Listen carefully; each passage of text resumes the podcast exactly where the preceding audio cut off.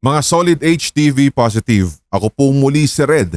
Suportahan po ninyo ang ating bunsong channel, ang Pulang Likido Animated Horror Stories. Subscribe na! Yo yo yo! Subscribers, Ilakbot Stories na naman. Ngayong midweek Wednesday, ito po'y habit na syempre para po sa atin. Dito po isang segment para po sa lahat ng mga nais magbahagi ng kanilang mga kwentong katatakutan na hango sa kanilang mga tunay na karanasan o either ano na rin, uh, pwede rin karanasan ng kaibigan mo o kaya mismong ikaw mas maganda na pwede mo pong ibahagi Siyempre sa sindakstories2008 at gmail.com at pwede ka rin mag-voice message para nang sa ganun parang uh, first hand na pagkikwento mula mismo sa nakaranas. Di ba? Mas mainam yung ganun para at least may kasama naman ako makikwento dito. Si Red po ang kasama ninyo para sa ating segment for tonight dito po sa Hilakbot Pinoy Horror Stories the podcast. Maraming salamat sa mga lahat po ng mga nakikinig ngayon, uh, mapa OFW o maging yung mga naririto po, mga working student, o mga talaga naka-work from home setup pa rin at nag-aabang ng segment natin o yung mga nasa ano, nagro-road trip o kaya nagmamaneho, maraming maraming salamat po sa inyo. Sa ating episode ngayong araw na ito, itatampok po natin ang isang kwento na ating nahagila po sa ating email at ito po ay mula kay Allison. Heto na't pakinggan po natin ang kanyang buong kwento. Ito ang subscribers Hilakbot Stories Stories Stories Stories Magandang gabi Sir Red at sa lahat na bumubuo sa Sindak Short Stories. Recently lamang po nangyari ang ibabahagi ko pong katatakutang karanasan na ito. Pasado alas dos na po ng madaling araw iyon nang magkayayaan kaming magkakaibigan na kumain ng lugaw sa hindi kalayuan at isang tricycle mula nga sa bahay namin ang aming inarkela upang makapanood pa muna kami ng Miss Gay Pageant sa aming lugar. So habang kumakain nga po kami at nagtatawanan pa na parang wala ng bukas, wala pong ano-ano si Red, isang matandang babae ang umupo malapit sa amin. Sobrang weird po ng itsura niya kung kaya't bigla din po kaming natigil sa pagtatawanan. Ang isip nga po namin noong mga sandaling iyon, baka naiingayan siya o baka kung anong gawin sa amin at baka mambato ng kung anong mahawakan niya. Sorry na po kung medyo judgmental ako sa part na ito pero pare-pareho kami ng iniisip ng mga tropa ko nung time na yon. Maliit kasi yung matanda na hindi mo alam kung dahil ba sa kuba siya pero may kaitiman hanggang balikat ang kanyang buhok at medyo kulot po ito. Kitang kita din po na parang halos yumukod na siya dahil sa tila mabibigat na suot-suot na kwintas at meron din po siyang porselas na kulay ginto. Talagang uugod-ugod na po siya Sir Red kaya talagang sa una kapag makikita mo talaga eh meron kang ibang mararamdaman. Yung isang kaibigan ko nga Nung unay akala niya ay mangkukulam ito. Isa nga din sa napansin ko sa kanya ay bakit ganun siya makatitig sa amin. Just imagine lamang yung nangyari. Nakatalikod po siya sa amin pero yung ulo niya ay talagang nakabaling po sa aming direksyon. Tila pinagmamasdan ang bawat pagsubo o kung anumang ikikilos namin. Ipinagsawalang bahala namin iyon noong una Sir Red. Meron din siya kasing dalang sarili niyang baso na iniinuman at talagang napakahiwaga po ng kanyang itsura at maging ng kanyang ikinikilos. Maya-maya lang, bigla siyang lumapit sa ate ko na kasama namin nung oras na iyon. Nang hihingi po siya ng limos. Nagsimula na din siya magkwento tungkol sa buhay niya kahit hindi naman namin siya masyadong tinatanong patungkol doon. Tuloy-tuloy lamang po siya sa pagsasalita at hanggang sa nagkakatinginan na lamang kami kung sino sa amin ang una mag-i-entertain sa sinasabi at ikinikwento ng matanda.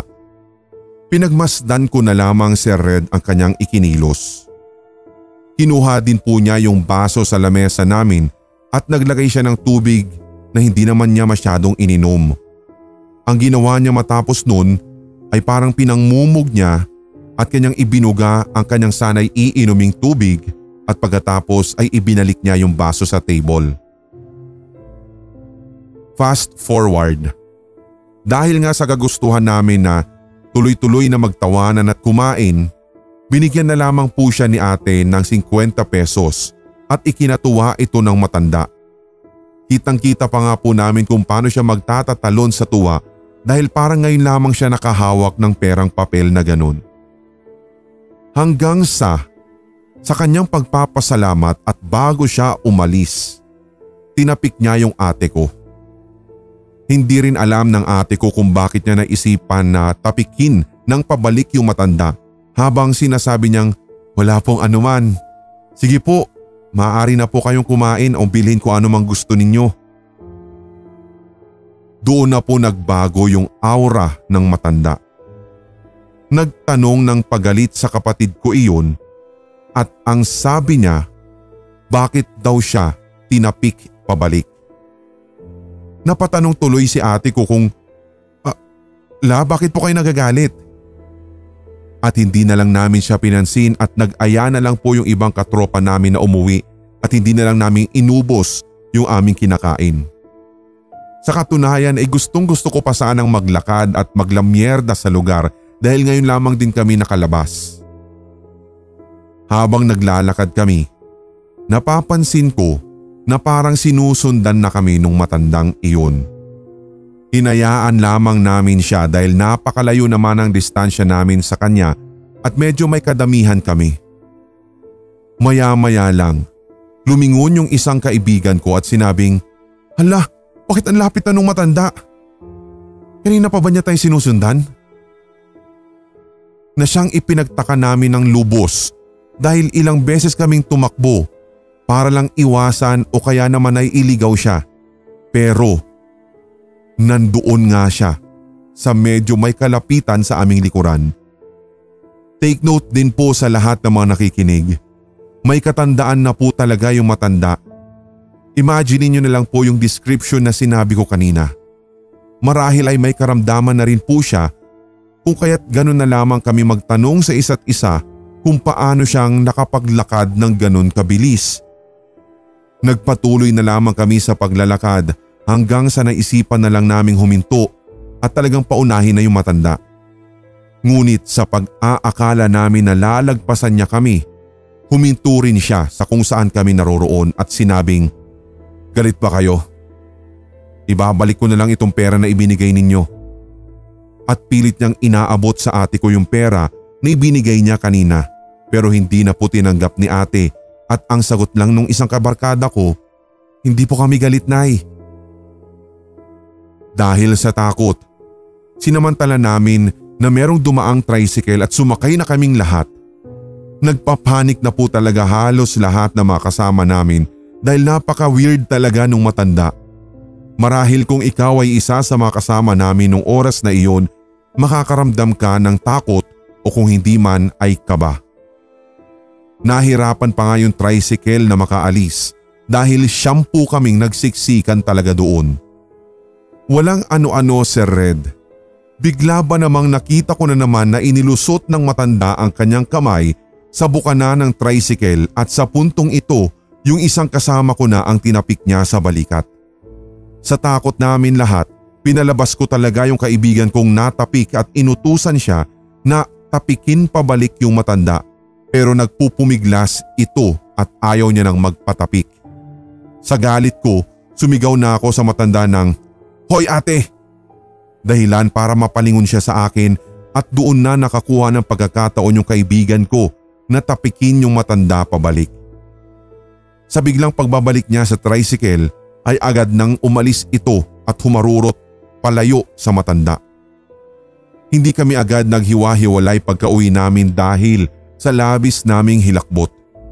Nagpaabot na lang talaga kami ng liwanag sa isang convenience store at doon nga kami nagkape at nagtuloy-tuloy sa pakikipagkwentuhan at nang sumapit nga po ang pagputok ng araw, doon na kami nagsiuwian at natulog sa kanya-kanyang bahay.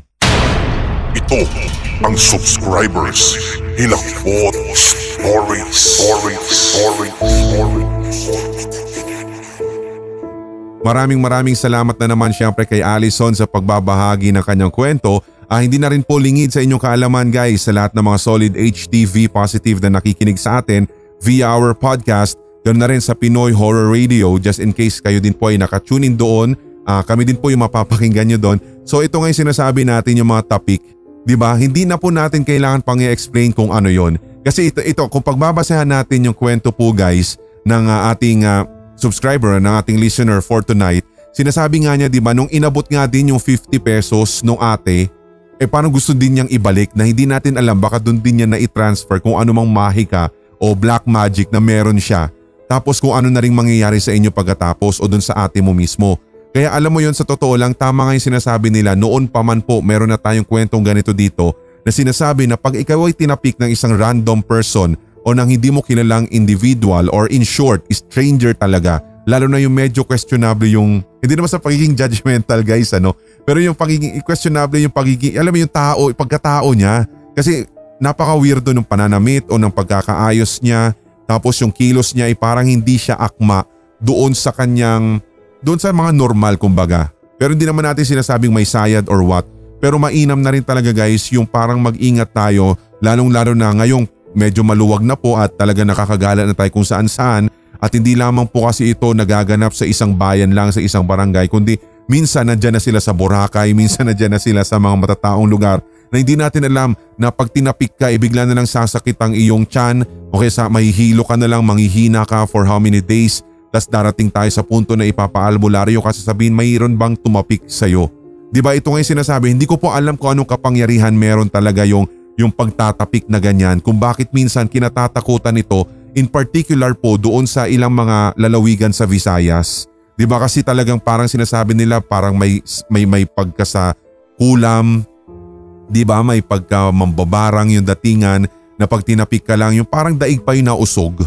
'Di ba? Na parang doon kasi sa usog tinitigan ka lang o na binati ka lang ng isang taong gutom daw mga ganyan pero malakas makausog, eh talagang may magaganap may mangyayari sa'yo na parang wow, manghihina ka, lalamigin ka, yung pawis mo butil-butil talaga di ba? Parang ganun daw ang mangyayari.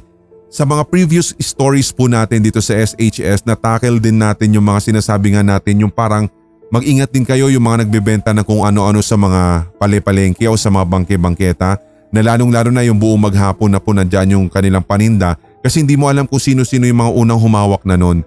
Kasi may, may mga chances kasi daw na nangyayari. Hinahawakan lang daw ito ng mga mapag, uh, alam mo yon mapaglaro na mga individual na meron ng ganitong klaseng mga kakayahan na manakit ng kapwa-tao sa pamamagitan ng mahikang meron sila. 'Di ba? Hindi naman din po hindi naman din po syempre na hayaan lang natin o huwag tayong maniwala. Maniwala man tayo hindi wala namang mawawala kumbaga mag-iingat lang. Kasi sabi nga natin baka transfer na doon yung kung ano mang mahika o dasal na meron siya na kung sino mo makakakain noon, sinong kakagat doon, sino yung next na pipisil doon o hahawak eh magkakasakit. ba? Diba?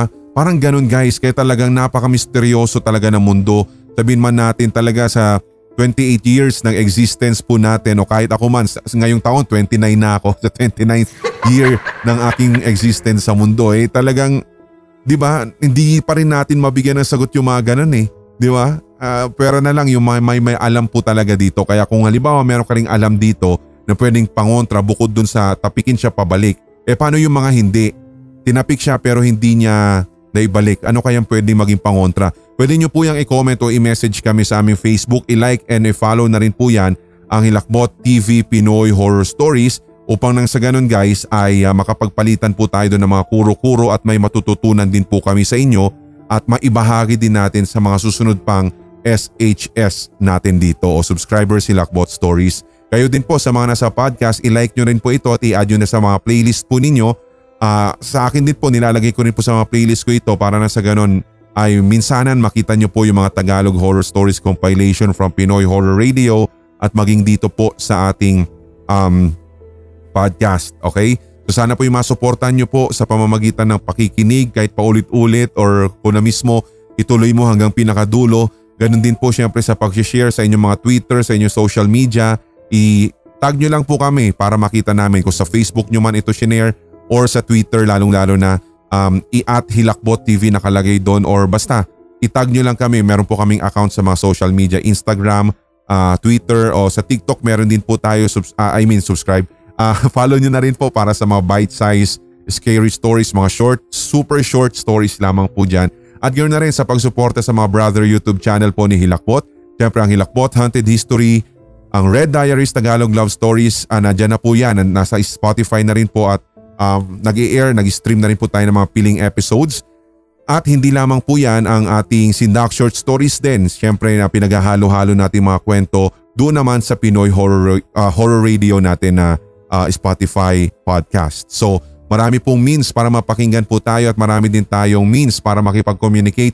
Pero kung ang voice messages mo ipapadala mo sa amin, doon na po yan. Sabi ko i-record sa matahimik na lugar. Isulat mo muna para may guide ka. Tapos pwede mong syempre ikaw na bahala mag-adlib-adlib na parang kinikwentuhan mo kami ng iyong tunay na karanasang katatakutan. Ganon din po syempre yung mga mag-compose ng kanilang mga story. Pwede rin naman po kung sakaling mahiyain ka at isend mo na yan sa sindakstories2008 at gmail.com. Suportahan nyo rin po ang series ng ating uh, Hilakbot TV Pinoy Horror Stories sa YouTube. Ang Mateo Lloron Chodoro, yun pong recent, ah, recent po natin na series. At sana po ay maibigan din po ninyo at sabi ko nga po sa mga latest or mga bagong stories dito po muna tayo sa YouTube ina-upload at hindi po sila sabay dito sa podcast. Sana po'y maunawaan ninyo dahil syempre may mga kanya-kanyang guidelines po kasi ang kada platform. So malinaw na po yan ano guys. Salamat, salamat sa mga nasa daanan ngayon, nagmamaneho, ingat-ingat sa mga nasa bahay lang. OFW nating minamahal, maraming salamat mula po sa puso ng inyong narrator na si Red. Maraming salamat sa pakikinig. Tuloy-tuloy lamang ang hawaan para wala ng galingan at lahat tayo ay solid HTV. Positive. I love you guys. May mga kwentong kababalaghan o mga karanasan kang kahilahilakbot na nagmumulto sa iyong memorya? Ibahagi na yan sa pamamagitan ng voice message o kaya itype at isend sa sindakstories2008 at gmail.com. Maaari ring i-private message sa Hilakbot TV Facebook page. Ating pagkwentuhan ang inyong real paranormal experiences kasama si Red. Sabayang mapapakinggan sa Hilakbot TV YouTube channel at HTV Facebook page. Lunes at Biyernes, alas 9 ng gabi. Subaybayan din ang replay sa Hilakbot Podcast every Saturday at 9pm. Ito ang Subscribers Hilakbot Stories.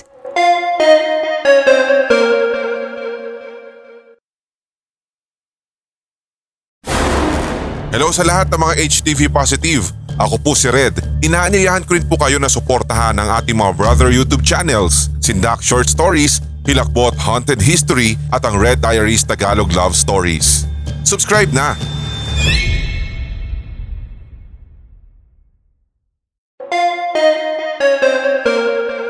Pakinggan ang mga tampok na short and bite-sized scares sa Hilakbot TikTok. Follow www.tiktok.com slash at hilakbot underscore horror stories or type Hilakbot TV PH Horror Stories. Maraming salamat sa mga follows, mga solid HTV positive!